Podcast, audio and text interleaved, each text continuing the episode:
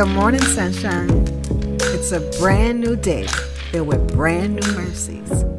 What was your first thought this morning? Thank you for joining me to hear mine. It's my morning thought with Barbara Scorza.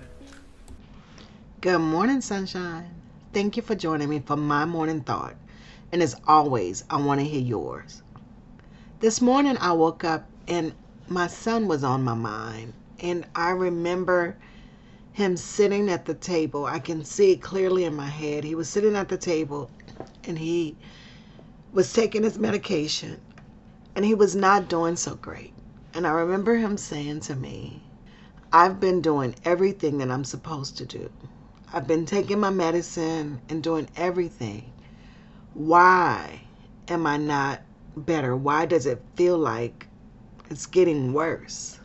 And I remember trying to explain to him that doing the right thing doesn't mean that everything is going to be right, but rather we do the right thing because it's the right thing to do. And when we do that, everything will be all right. I heard a guy who was dying from cancer say, although it appears that the cancer is winning, the day that cancer crosses the finish line is the day I win. Oh, to be in the presence of the Lord. One of Kevin's favorite songs was He Loves Me. And and a line in it goes, He is jealous for me, loves like a hurricane, I am a tree, bending beneath the weight of his wind and mercy. When all of a sudden I am unaware of these afflictions eclipsed by glory, and I realize just how beautiful you are and how great your affection is for me. I talked to another friend of mine just the other day, and she's also in a hard place. And she said, It seems like every place I find myself is difficult. She said, Work, kids, home. And she said something similar to what Kevin had said to me years ago. She said, I don't get it. I'm trying to do the right thing. She said, I'm reading my word. I'm trying to be kind. I'm trying to do what God has called me to. And yet it seems like everywhere I turn, there's difficulty.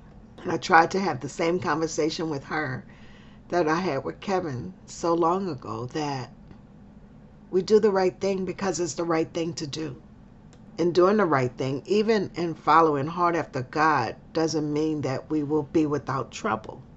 But it means that we will never be alone in the midst of our trouble. And I also know that God has something greater for us even if cancer wins, God has something greater. Because we can rest in knowing that He loves us. So, even in the midst of the very hard and difficult things, if we keep our eye focused on Christ, then the things behind us can grow pale. Because have you ever been like looking at a picture or looking at something keenly, looking at one thing, then what's around you, you don't really see. Or if you see, you see vaguely because you're focused on something else. If we keep our eyes focused on Christ, what's around us grows pale. And we have to remember that God has something greater. Reminds me of Jeremiah 29. Jeremiah 29 actually starts with, this is the text of the letter that the prophet Jeremiah sent to Jerusalem to the surviving elders among the exiles, and to the priests, the prophets, and all the other people Nebuchadnezzar had carried into exile from Jerusalem to Babylon. Verse 4 says, This is what the Lord Almighty, the God of Israel, says to all those I have carried into exile from Jerusalem to Babylon. He's talking to people that are held in captivity. It ain't the best day for them, y'all. But he encourages them to grow where they're planted. Verse 5 it says, Build houses and settle down, plant gardens and eat what they produce, marry and, and have sons and daughters, find wives for your sons and give your daughters in marriage, so that they too may have sons and daughters. Increase in number there, do not decrease. And verse 7 tells us to make the most of where you are. It reads, Also, seek the peace and prosperity of the city to which I have carried you into exile. Pray to the Lord for it, because if it prospers, you too will prosper.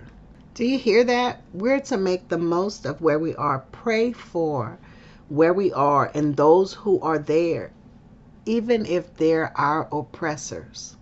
He says, because if they prosper, we too will prosper. And then in verse 10 it says, This is what the Lord says When 70 years are completed for Babylon, I will come to you and fulfill my good promise to bring you back to this place. Did you hear that? The promise is I'm coming back to get you to bring you back. But did you hear how it started? when 70 years are completed. Hmm, that's more than a little while, huh? But standing on the promise, verse 11 says, For I know the plans I have for you, declares the Lord plans to prosper you, not to harm you, plans to give you hope and a future. So God has something greater. And even if we find ourselves in a difficult place for a while, we can still trust that God has something greater. And in the midst of that very difficult place and difficult time, we are to grow where we're planted. We can so easily get caught up in what's going wrong that we completely lose sight of what's going right. Today, I'm going to choose the greater that God has for me. And I encourage you to choose greater. I encourage you to grow where you are and pray to God to bring increase to where you are, even to those around you if those around you are not for your good because if they prosper, you prosper. So don't forget to tell me how it's going. You can leave a, a note or a message, a comment right on the platform that you're listening to this podcast. Or you can always go to the website www.mymorningthought.com or send me an email at barbara at mymorningthought.com. And if you have my number, shoot me a text or give me a call. I want to hear from you. And I want you to remember to grow where you're planted. And even if circumstances are difficult, continue to do the right thing because it's the right thing to do. And keep your eyes focused on God, and it allows for the rest of the difficulties to grow pale when we know the focus it's where our hope lies. Have a great day, guys. God has something greater. Thank you for joining me for my morning thought. And don't forget, I want to know yours. So leave me a note.